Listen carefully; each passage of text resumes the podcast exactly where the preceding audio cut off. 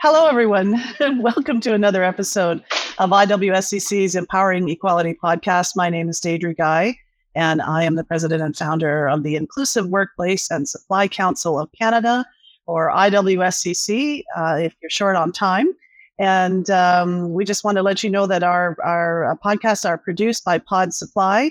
And if you're watching this on YouTube, the ASL uh, interpretation is sponsored by RBC Royal Bank and supplied by Maple Communications Canada. I'm super excited to have our guest on today. He has a long history of working and vol- volunteering in the disability community and has been involved with the Ontario Association for Developmental Education for 18 years, serving as a member at large, president and past president. Uh, Hubert served as the president of the Council for Exceptional Children for London Middlesex He's on the L'Arche London Board of Directors and before retirement was a special education specialist teacher in a mostly self-contained classroom for 17 years. He taught students with a wide range of intellectual and multiple disabilities and also engaged in a year-long teacher work exchange to Australia uh, for the year of 2010. So today he joins us as a member of the board of directors for a Canadian nonprofit called Every Canadian Counts. Please welcome Hubert Van Niekerk. Well, that was a lot. Anyway, thank you, thank you, David, for, uh, that, for that uh, public service announcement. You're quite uh, welcome. Yeah, we're, uh, we're interested in uh, the last thing that we spoke about, uh, where you're um, a member of the board of directors for Every Canadian Counts. What is Every Canadian Counts, and, and what is the the organization's goal or mission? The basic mission, in in in a long sentence, is that what we are trying to do is is uh, uh, put into place a publicly funded national disability insurance program for all people with long-term and chronic disabilities in Canada, and that would be from cradle to grave. So that's okay. kind of in a long sentence. So that's what it, that's what our goal is. So how long have you been part of uh, Every Canadian Counts or ECC, and what made you decide to even join something like this? Yeah, um, so when I retired about six years ago from from education in self-contained classroom, it was very clear that uh, people with disabilities and uh, just were not getting what they needed.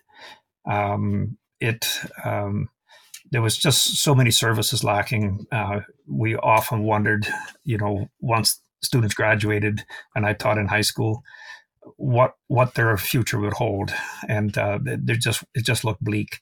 So when I retired, I thought there's got to be more I can do, and uh, so I joined Every Canadian Counts about four years ago, and you know just kind of looking around and getting in touch with people, and they said, "Well, have you heard of Every Canadian Counts?"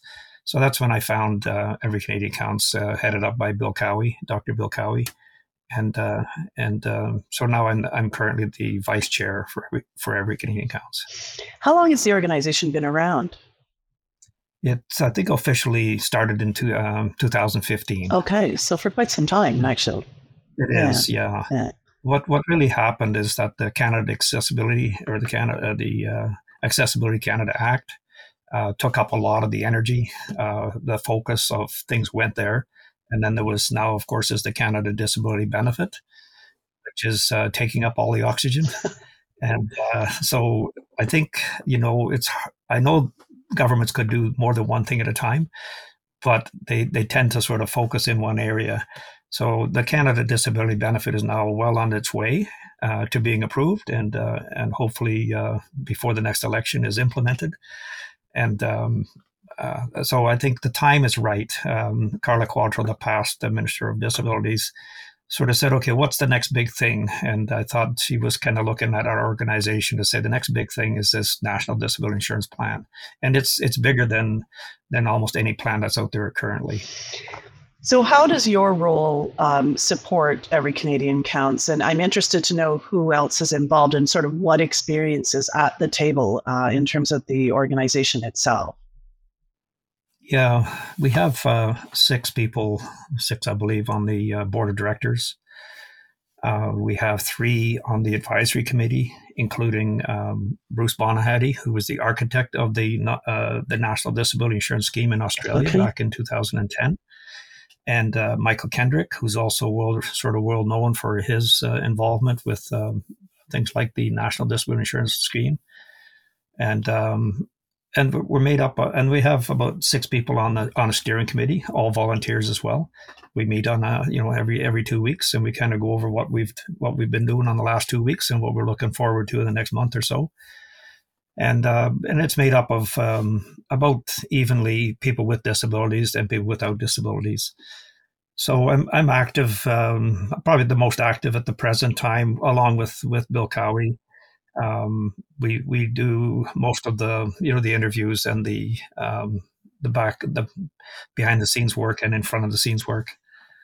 So it is most of us uh, that are mostly Bill and I that are that are pushing this forward. So what kind of activities have you been up to until this point? I know you're you're doing a lot of speaking uh, and and just trying to get the message out there. Has it been just largely that the whole time? What other sorts of things have you have you guys done? Yeah, we've we've ta- certainly talked to a lot of politicians, and it doesn't seem to be a hard sell when we talk to politicians. Uh, they think it's a great idea. Um, in the last uh, uh, federal, the uh, Liberal Party convention, there was actually six electoral district associations who recommended um, putting forth this plan, uh, at least doing the research into whether we should have it. And so our main focus now is to try to get the general public because I was asked by another uh, politician about two weeks ago that said, "Well, how come I haven't heard about it?" you know, so it really is to get uh, the constituency for for people that don't know about it to say that this is a possibility. So we need we need stories from people that um, that are perhaps in a bad way who who can see that that they need more. Right now, the services are just they're inconsistent. They're scattered all over the place. They're nightmarish to navigate and um, and the waiting lists are just getting longer and longer. Um, you know, I heard a statistic the other day that there's you know forty thousand people in Ontario alone on waiting lists to get into supported housing. Oh wow! And you know, but you know, we're hoping that perhaps the funding model will change, which they're talking about changing to called Journey to Belonging, where the individuals will get the funding and then choose their agency which is basically how a national disability insurance plan or scheme works in Australia. It, the funding sort of first is identified as going to the person with a disability or their family. Well, things are changing, I believe, in that area. That's great to hear. So, the insurance plan that you're proposing at Every Canadian Counts is uh, the plan for Canadians with disabilities, but based on an existing plan from Australia. So, could you tell us a little bit more about how that works? How, how do Australians qualify for the program? And and I'm curious yeah. to know if if the program is there any differentiation between people born with disabilities or those who acquire them later in life? Right. I'll try to get all those questions. I have them written down. I can remind I'll you. I'll start with the last one. You know, it's easy. I can remember that one. Um, so, um, born with a disability or acquire them later in life makes no difference. Um, they're covered it's and when you're talking about how do they qualify it's based on what i would call a functional analysis not necessarily uh, a diagnosis but the person is assessed by by experts that that are in in uh, whether they're doctors or or um, accredited assessors that would assess somebody on what they need. So it gets rid of kind of jumping through the hoop or you know do they have this or do they have that? It's based on what they need and it's also non means tested, which means that it doesn't matter whether you're rich or poor. If you have a child with a disability or you gain a disability during your life, you don't have to qualify. You don't have to prove how poor you are again. It, it's it's an entitlement that if you have that disability, you get that money. And uh, some might say, well, it should be kept for the poor, but um, I don't think it's fair either to just, because somebody has a, good job that those costs wouldn't be covered by what I would say the community, which is Canada. So it's one plan for all Canadians. Um, and those circumstances can certainly change for people. And not only that, but but the cost for certain types of disabilities can be quite heavy, quite high. So even if they have a good job, it still might be a struggle for them to manage manage those additional costs there's there's people you know going to the food bank that have uh, million dollar houses and two cars in the driveway. So it doesn't always matter what your income is. you're if you're in a bad way, you're in a bad way, and that's without the disability. So, and I know that you and I had spoken in the past, uh, and if I understand correctly, so correct me if I'm wrong. um, I understand that Australia has done sort of a second iteration of the program because they discovered that there were some folks within the country that were um, missing um, in terms of getting that uh, the the the disability benefit. Yes, I've um, I have yet to go through the whole plan. I've heard the highlights, um, but they just completed a major review because the costs were far higher now than what they were than when they started um, for for various reasons. Uh, the plan currently has about six hundred thousand people on the plan. 375,000 of those which had never been on any kind of assistance before. So they managed to, find people that are were um, you know uh, hard to reach, um, fallen through the cracks, and it also added a whole lot of um, you know the, the part of the reason that the, the cost kind of ballooned a whole lot more young people now with early intervention are getting on the plan instead of waiting until later on in life when to get diagnosed or to get what their needs might be. So there's a lot more young people, a lot of uh, yeah, just young kids that are on the plan that weren't on it before. They've also included now mental health, which was not on the plan initially. So you know the costs have gone, I think, from what they had thought would be about 10 million to 52 billion, or sorry, uh, 10 billion. Okay. To 50 to 52 billion dollars now, and part of the cost overruns where there was fraud. There was uh, there was people now that they're looking at uh, have already uh, th- thrown off the plan be- and uh, because of illegal activities. There has been some larger corporations as well, and probably small ones too, have who have just taken advantage of the system, have charged too much, or um, looked like they were just like a, a blank check. Uh, and there were still people who were not being served.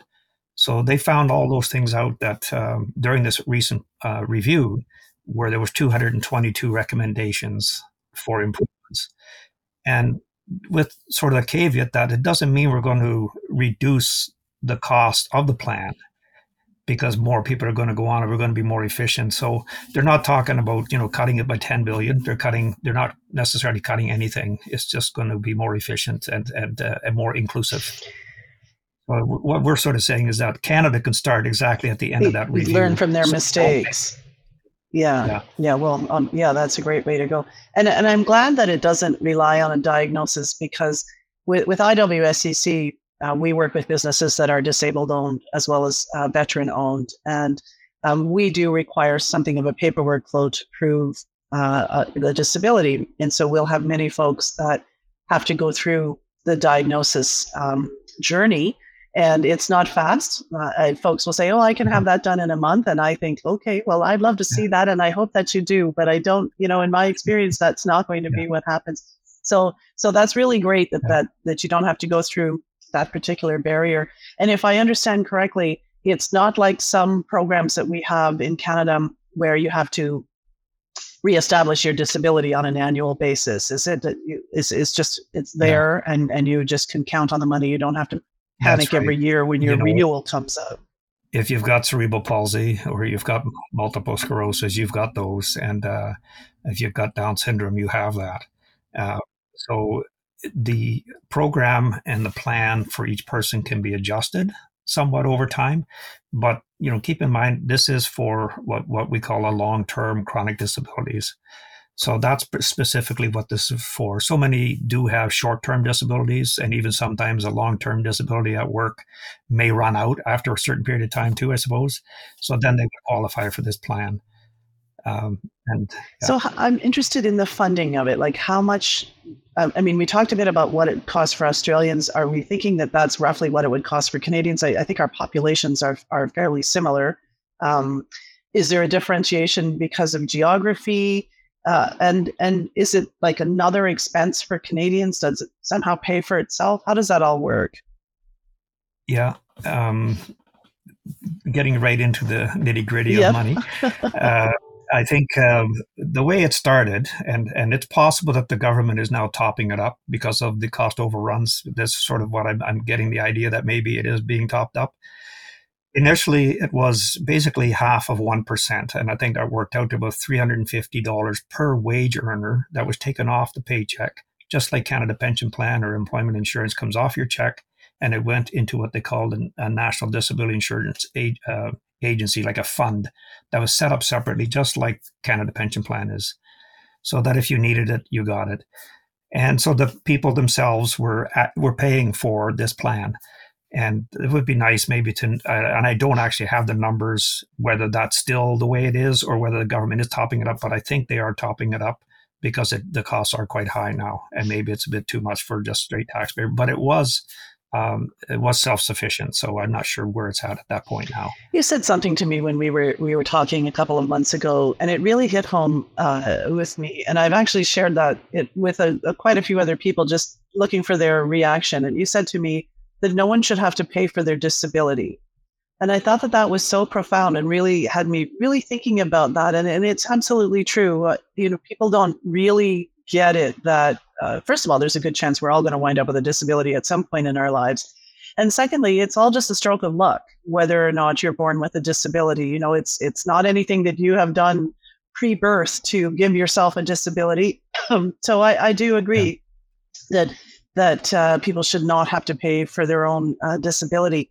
So can you talk a little bit about what kind of things the insurance program would cover? I mean, we talk about support, but what does that some of that support actually look like?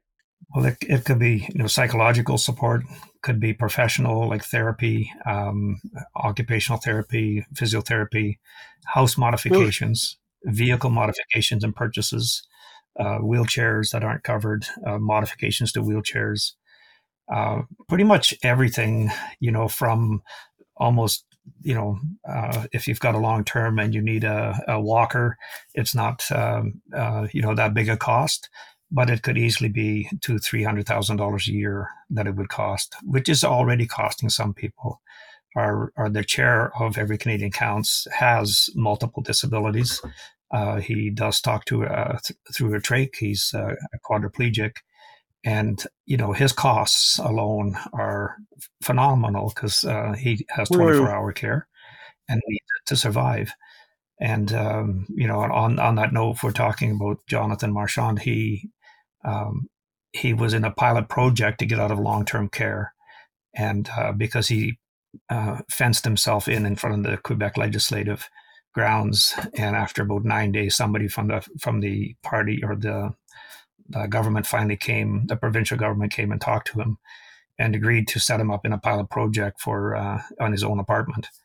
So he now was able to. Uh, so you know we're kind of talking about young people in long-term care where they actually most don't belong. Um, I have I do know some people actually who who love it there, and uh, one young lady said to me, "These are all like my grandma and grandpa." you know and so but i but i think the majority of, of people that uh, do not have developmental disabilities would pr- prefer to have their own place where they can eat when they want to they can go to the bathroom when they need to and he's a good example of that but the you know the year is up and uh, you know he's still in his apartment but he feels like he's on parole and that they can pull that plug anytime and he really does not want to go back to long-term care and what he's doing now is trying to fight for other people in long-term care to be able to also get out and, and live on their own. And, and certainly research what I've heard about it's cheaper to actually have somebody in their own home than it is in long term care. Yeah, I would think so. It doesn't really make sense. Yeah. And give people that, yeah. that sense of agency to be able to to live on their own and, yeah. and be as self sufficient as possible. And now you spoke about yes. this a little yeah. bit uh, earlier, and I'm just curious if there's anything else that you can think of, any sort of lessons learned from the successes or, or failures of the Australian program that Canadians could benefit from. Yeah, I think we have to be careful of um, uh, large private enterprise where they're getting shareholders, and uh, and big corporations are um, are knocking small agencies off to the side um, in in a way, uh, Bruce Bonyhady actually after he did the research seemed to apologize in a way that it it really pushed a lot of people out, smaller agencies. And uh, you know, something recently I've heard is that if you're going to be able to compete in uh, in this type of a, a, situation, you have to have about thirty million dollars a year to be able to survive as, as an agency. So there's a lot more uh, collaboration will happen between agencies and uh, partnerships formed. But uh, the large shareholders, similar to what I would say long term care homes, where profit is more important than care.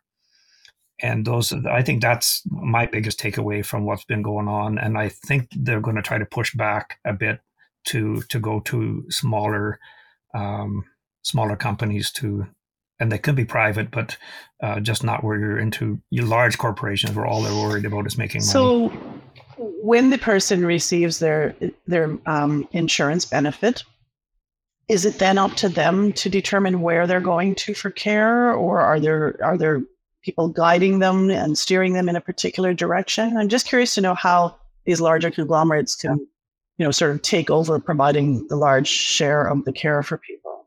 Yeah, I think part of it is possibly that they're the ones now that have the services, and um, um, but it is up to the individual, uh, either the person with a disability or their family, if they, they need the family. But they can still elect then to say, okay, here I have this kind of money. I'm going to give it to this agency, and this is where I'm going to get my services.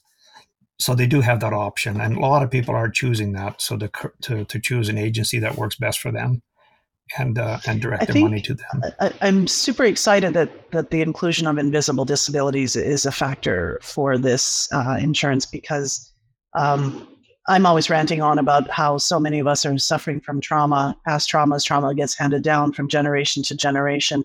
And if we can start to deal with people as they're young who are suffering from that trauma or as a result of trauma, uh, and and help them recover and, and learn ways to cope with the trauma that don't include inflicting trauma on on their offspring or on other people around their lives. I just feel like you know life could be so much easier for so many people and it sounds like this could be a method to be able to tackle that and allow people right from the beginning to to manage effectively what they're dealing with including trauma yeah and and trauma um, you know certainly even through poverty and not being able to afford things for yourself. Uh, situations where you know single single parents mostly would be single mothers with two or three kids who cannot afford the food to give to the kids as you know like a disabled person can't afford. And then the next thing you know the uh, agency's there to pick up the kids uh, because there's not not enough there. Um, it's um, yeah hopefully this will will help a lot of the people out there's um, what they do in Australia as well as a parent, and again, mostly ladies, mostly women that would quit their job and and take care of the child with a disability. And that's it's changing somewhat. There are more men doing that too, but it certainly traditionally it was more women that would would leave their job. But now caregivers actually get paid. So the person, the, the mother or the father, could can get paid for the caregiving, or they can hire somebody to come in and do the caregiving and when they do that, they can go back to work, they can go back to school, they can become contributing members uh, as far as income tax goes. Uh, the person with the disability can be supported to go to work. And I think maybe that's where, you know, uh, agencies like yourself come in, where you can find work for people um, and with support. So uh, until they don't need it anymore. And I don't know how long that lasts, but I, am sure that it would be at least a year that you could have support to train somebody at a job. So, so there again, you have more jobs created because there's caregiver jobs created. We're shortage of caregivers, I know, but um, you know, if it's if it's um, um, perhaps you know pay uh, pay more. Uh, every every every place right now seems like they're short of workers, and I say bring on artificial intelligence so they can take some workload away. but um, you know we can be more efficient, I think, in in the way that things are done, and um, so. Well, and also I think if if if those caregivers aren't necessarily relegated largely to long-term care or those types of institutions where they're reliant on uh, you know lower wages and and uh, working short-staffed all the time and I you know have family in in long-term care working in long-term care so I I know the pain. Um, so when there is more of these opportunities to work directly one-on-one in someone's home or something like that uh, I think that that might give those workers a little yeah, a happier place to work, I think. And so you may find that the that the long term care situation, I think, is probably a lot of people are shying away from working in that, and which is leading to a shortage in staff. Unfortunately, this might be a, a different type that's yeah. more welcome uh, for folks that yeah. working in that area. I, am going to be be a little bit of a devil's advocate here for a moment. This is a question that that struck me again when we were first talking about this, and I'm curious to know how does this program um, how does it uh, consider individuals who have actually acquired their disability through what we might call some something self-inflicted, for example, smoking, or perhaps drinking and driving and winding up with a disability? Does does the program differentiate in those it's, circumstances? It's, an, it's a question uh, that I don't have a direct answer to, but I see no reason why it wouldn't be. If you, because of that, have a long-term okay. disability, I would say absolutely that in, in what I've know of the program that that would be covered. But it's just and and so yeah. you think it's covered yeah. in Australia? I, I do already? believe so. I think it's yeah. all long term chronic disability. So if you acquire that one way or the other, uh, I do believe that's covered. I mean, I don't think that people are necessarily heading out to drive drunk so they can acquire a disability to get on government benefit. Like that seems like a long stretch for people. But uh, yeah, I just I know that that will be a, a question that you know certain folks in society yeah. would be interested. Uh, I remember hearing that same question uh, for workers' comp you know they've got a pension for life yes uh, but not too many people go and cut yeah. off their arm just so they can collect you know so i i don't really see that as uh, as as really being a a, a huge um, contributor yeah let's yeah. hope yes so how was how is this program different from uh, the current disability benefit that's that the government is working on will will this fill gaps in that program the way you know, the way I see it, and, and, and I think it's, it's true, is that people have to differentiate between poverty and disability. The Canada Disability Benefit is geared towards persons with disability in poverty, and only a few people are going to qualify for that. It does absolutely nothing for the disability. You know what I mean? It it, okay. it really um, yeah. they're still if they need work on their wheelchair. So I kind of look at it kind of simplistically. So let's say they get an extra a few dollars in, in a month, enough for groceries to sort of get them to that poverty level where they can just barely maybe get by. Are they going to spend it on groceries or are they going to spend it on the wheelchair so they can get to the grocery store? You know, you need both. And yep. uh, and while we fully support the Canada Disability Benefit because it will help people in poverty with disabilities, but it will do nothing uh, technically for the actual disability. You know, it'll it'll fill their stomach, so it, it won't get worse. But for the but they should really be looked at as two separate things. And and that's a very small population, if you will, it's big enough, mind you, um, of people that aren't that have poverty and a disability. But there's still hundreds of thousand people that it leaves out that need services. I think also when you include invisible disabilities and disabilities related to mental health and poverty, a lot of those go hand in hand. I, I see that in my everyday life with, with folks who live in, in my neighborhood. So, and, and their problem is that they, they, they qualify for a benefit, but as soon as they start to make some money, then they have to pay back some of that benefit. So it's almost geared to keep them at that level of, of never getting off of the benefit and, you know, poverty or, or in many cases below poverty level is still yeah. trying to uh, I look at it as you know what they so. call a spiral, but it's a downward spiral because you know uh, the yes. extra you know in Ontario they gave an extra five percent, which doesn't even keep up near to what inflation, and there had been no increases for at least three years, and uh, so they're still negative, uh, way behind. Um, uh, I just yeah. did a quick calculation the other day when somebody said, um, you know, 80% of their money goes to rent from the Ontario Disability Support Program. So you do a quick calculation when you go to uh, qualify for a mortgage, you can only have about 30% of your cost should go towards a mortgage and 40% for family income. So when you think of, uh, when I did the calculations, actually, if you go on 30%, it would be a $1,200 a month rent property and you would need to make $48,000 a year to be able to meet those things so that you could actually have a, what I would call a normal life to be able to enjoy some things. Well, uh, your disability should not mean you can't enjoy anything. You know? and, mm-hmm. and, and, there's there's so many people that are that have disabilities that are on ODSP and they're just kept poor and and way below the poverty mm-hmm. line. There should be no reason for that. So just for twelve hundred dollars a month to qualify for a mortgage, you would need forty eight thousand dollars a year. Now we know in in Toronto, for instance, it's going to be twenty two hundred dollars. So uh, it's not nearly enough money. And so if if there was you know funding available for their disability that they would receive for that, then that would certainly go a long way with uh, with supporting them.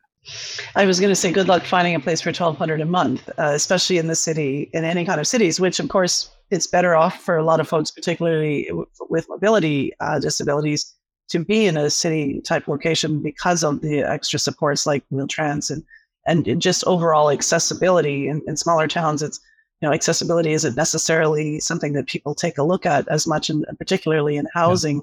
Yeah. Um, so yeah, so so you're you're trying to find rent, and then you're also uh, trying to find a, an actual accessible building that you can live in, and and those are few and far yes. between, especially if you're looking at, at that lower lower rental yeah. level. Um, so what does every Canadian counts need to need to accomplish its goals? What like what are your next steps? Yeah, we we want uh, people with disabilities, and this was what really helped out in in Australia. We want people with disabilities to organize enough so that they will meet with their members of parliament to sort of demand something better. And you know, part of that problem is is you know people can't even afford to get out the front door of their apartment to go talk to the members of parliament. But most members of parliament actually are very approachable, and uh, I think if you're in their area, we want people to one or two or three or four to organize themselves to meet with the member of parliament to hear the stories directly from the people with disabilities. We want them to email them. We want to make sure that 23%, possibly higher, of the people in Canada have a disability. So it's the largest minority, not just Canada, but the world. Why don't they have more? you know, when they have such a large voting block and they start to say, "Hey, now if we this this this member of parliament is saying they're going to help us, let's vote for them." There just needs to be a larger larger portion of the country uh, with people with disabilities, and just think about all the caregivers and their families who would support that. So they need to get into you know nice not a nice way, but they need to get into the faces of the members of parliament to say we need a national disability insurance program that will cover my costs. Because, like you said, what I had said earlier is, you know, the the family should be able to love their loved one. They shouldn't have to have that financial burden. In addition to, uh, it just doesn't make sense. That's up to that's up to the government, uh, the Canadian society to pay as a whole. And I think about new parents who have a child that is born with some type of disability, uh, on top of all of the things that may be going through their minds at that point, I'm sure also includes, oh my God, how are we going to afford this? You know, what, what do we need to be able to do? And how do we even, how do, you know, how to get your mind around that? And if, if they had the, the knowledge that there was government support to help them afford uh, what they needed to in order to, uh, you know, take care of their child in a meaningful and, and positive way. Yeah. Um, that's that's got to be I, really fantastic for you. Know, I, I was talking to somebody earlier today actually, and they have a daughter and um, with a disability, and they've been taking care of their daughter all these years on a waiting list, 25, 30 years. And their hope is that wow. their daughter will pass away before they do, so that they know that their daughter will be looked after and that's that's wrong. You know, they worry about where their daughter is going to be, and unfortunately, right now, uh, the way it's set up, you have to be in crisis to be able to find a place. Uh, so that's like the they don't do that much anymore about how people would drop their kids off at the hospital or, or respite or CPRI or something where they would just say that I can't do it anymore, and then all of a sudden there is some something comes up, but it's it's quite often not the best place either. So there's got to be there's got to be a better way. And if if disabilities, the costs of disabilities are looked after, then it, it would be so much of a better society. People would be healthier. Uh, in Australia, it actually ended it added two percent to the gross domestic domestic product of the country. So it's good financially, makes sense. It's a great place for uh, you know so many more people hired, both you know in the caregiver type roles or physiotherapists or the people with the disabilities. The disabled people can get jobs, and I use that term both. You know, person with disability, disabled person, because now mm-hmm. there's two fences on, on what you should, I know. you should name it. So I try to say both, so I'm not upsetting anybody. But yeah, we do we do the same with IWSCC when people say, should we say disabled or pe- persons with disabilities? And I say, well, it really depends on what side of the fence you're on. So yeah. you know, we we do the same thing. We we try to use both. Yeah, and I, and uh, I, a lot of people think that disabled is a bad word. Yeah. Um, and and uh, you know, within the community, that is not the case. No, no, you know, and others, yeah. So it's there's there is two sides still, and uh, so I like to say in when I when I when I have this opportunity or if I'm writing something, I would use both terms, and I and I do that, and I say that on purpose so that uh, people know that I'm trying not to disrespect anybody. Yeah. So next steps then for for Every Canadian Counts or ECC is is getting that grassroots message out to everyone that you can to say this is here, this is something that is being proposed. Please go speak to your local politician uh, in support of it particularly if you have a disability. But I'm assuming that there's room for people without disabilities to be able to go and, and have that conversation yeah. and show support for the oh, idea oh, yeah. as well. Yeah. You know, caregivers, supporters, you know, to, um, that's that's the big one, and also the ones that we're that we're going after now. We have uh, written a letter to the finance committee to be able to present to the to the government's finance committee, and now we're also getting more organizations like yours to write a letter of support so that we can show that we have it's not just our idea it's also association reports. And uh, so this is sort of my pitch to you if you would uh, write us a nice letter of support. Absolutely. Absolutely. I think we've already agreed to that. So yeah, yeah we'll get so, we'll get the details. Yeah. so would it be helpful you know iwscc works a lot with large uh, uh government and, and uh, private sector corporations um, by purchasing organizations would it be helpful to get the message out to them and, and you know would uh, private organizations banks um, you know, telecommunications firms all those types of organizations would that be helpful to get them behind this as well? And what could they be doing as as, as a big animal like you know one of those companies? Yeah um, I think you know just um, I, you know a logo on our website, a letter of support, so that it looks like we have, uh, and we have some tremendous supporters already that are on our website. Uh, we have quite a few letters from groups now that will be attached, have already been attached, but we're going to add to that letter uh, to the finance committee. And uh, so the more that we, the, it's just awareness, you know, like what we're doing today. Uh, you know, the more we do of that, um, I'm quite active, you know, personally on on on Twitter and uh, the old Twitter, and uh, yeah, it's hard to know what it's called anymore. on the, new threads, and we have our our Facebook, and uh, uh, but you know, there's there's there's only a few of us, so the more that we can spread the word, the better. And uh, yeah. And so, can people contribute financially yeah. to ECC? Is yeah. that that's beneficial as well? It is because um, um, you know, we, for instance, we went to a conference uh, uh, in Washington, the International uh, Developmental Disability and uh, Mental Health uh, Associations, and they have a thing around the world. So it was in Washington last year. So we went, we went there. So if those, and just to promote what we're doing, you know, uh, it costs money. I went to to Windsor to the building trades thing uh, last week, and um, you know, paid for it myself. Paid for the the lodgings for three days. Um, so I mean, it'd be good to be, you know, from that point of view, to to uh, to have more. Um, and I don't do it begrudgingly. I think it, it would be nice to have it covered, but we could do so much more with media. We could do so much more um, going across the country, and um, it's what they did. But also, the, the government can do that. You see, so we need it's sort of a caught a hard, uh, rock in a hard place right now. We we want the government to say we're going to, and our ask really is about six million dollars for the government to put aside six million to find out whether it's feasible, viable, and reliable to, to do a national disability insurance plan. So that's the the the the proof so so that they can find out whether we want it, whether we need it. I've actually engaged with four students at the University of Western Ontario who are doing uh, research into exactly that right now. Oh, great! So that if we can say, look, you know, we've done the research, take get, take it to the government and say, here we've we've got this done for you already, or at least we've got some initial research done. So um, yeah, we're working working on that.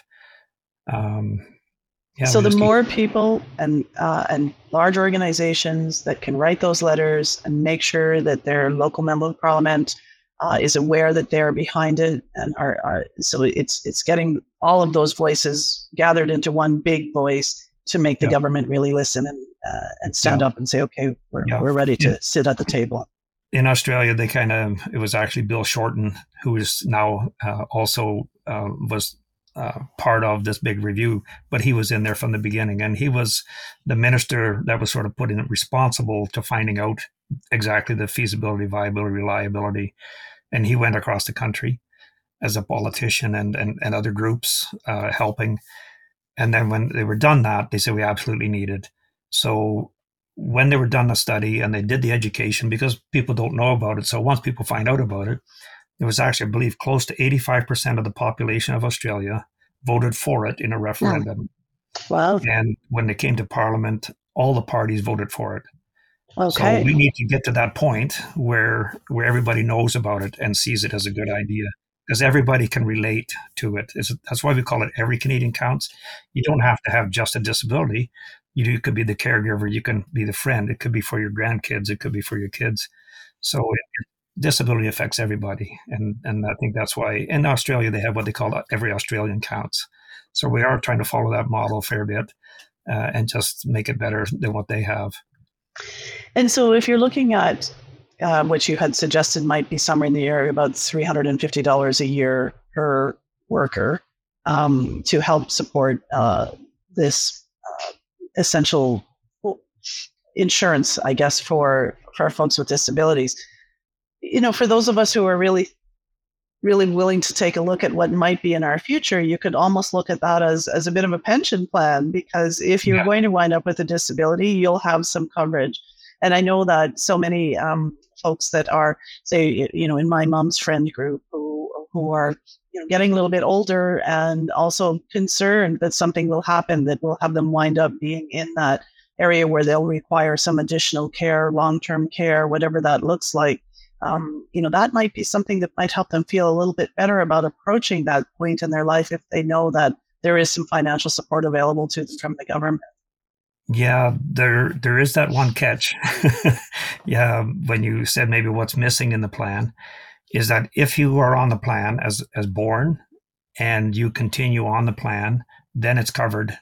But if you have a disability after you hit 65 in Australia, then it's not covered. Okay. So, and they have done other things, I think, to improve uh, the situation for seniors.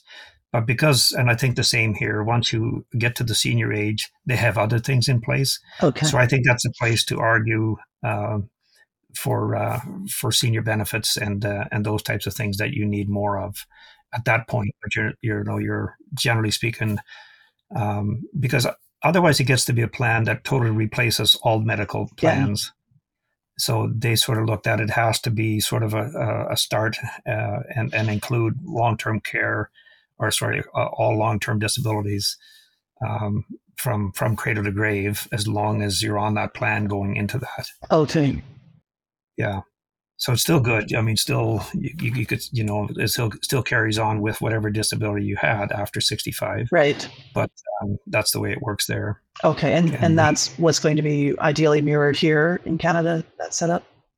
Yeah, and if and if seniors need more, then look at um, the existing things that are in place to improve those for seniors. Right. Yes, we all know that yeah. that that can definitely be looked at for sure. Yeah. Um, I know that you had mentioned uh, when we were getting ready for this podcast that you had a bit of a PSA or something that you wanted to share with uh, with our listeners. So now is the time for that. If you'd like to go ahead. Okay. yeah, this was, um, and I don't mind mentioning Cam Wells with his CJAM radio show. He wanted to put a public service announcement across Canada. So he said, but you can't go over a minute. so, so I'll uh, I'll do the public service announcement. Okay. And uh, which I think you know, some people said, well, you know, how long do you need? So give me about thirty seconds, and I can explain it in one sentence. so here we go. Uh, so, 3 million Canadians have either severe or very severe disabilities in the, and is the largest minority group in the country and have been made the most vulnerable by ignorance, neglect, and government policies.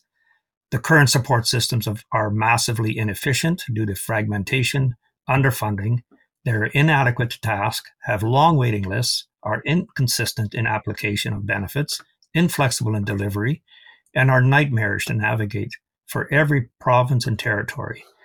The support systems also suffer from a lack of standards and inadequate data.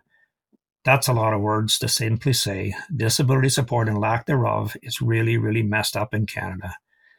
What's critically needed is a publicly funded national disability insurance support plan so that all persons with severe and chronic disabilities can finally receive the support they need to just and they justly deserve. At every Canadian counts, we have a proven plan on how to achieve this goal. And our website is everycanadiancounts.com.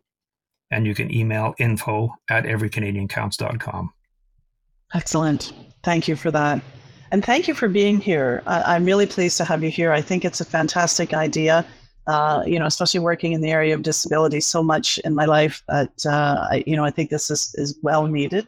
Uh, I'm glad that Australia kind of jumped in and with both feet and, and gave it a try. So we have something that we can be working from and, and really, really happy to have you here and, and sharing your insights and your knowledge with us. So thank you so much.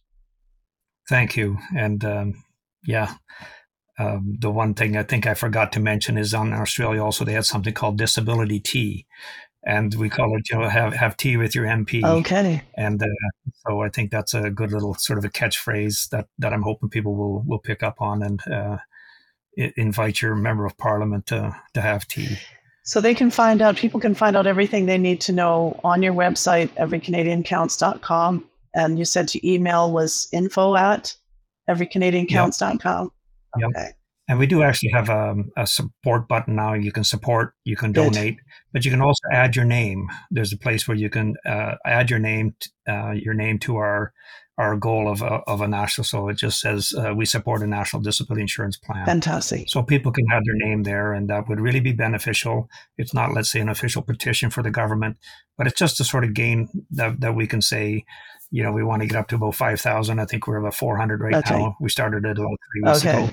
And so people can add their name, and uh, it'll just help uh, to show that we have support for this across the country. Okay, that sounds great. I'm, I'm heading over right after this to, to add my name to the list. Good. All right. Thank you again, Hubert. We really appreciate you sharing your time with us. Thank you, Deidre. It's been a pleasure. And thank you all for being here uh, and listening to this important information about Every Canadian Counts. Uh, for more information about IWSCC and supplier diversity, support for disabled as well as veteran owned businesses, uh, you can visit us on our website at IWSC, sorry, www.iwscc.ca.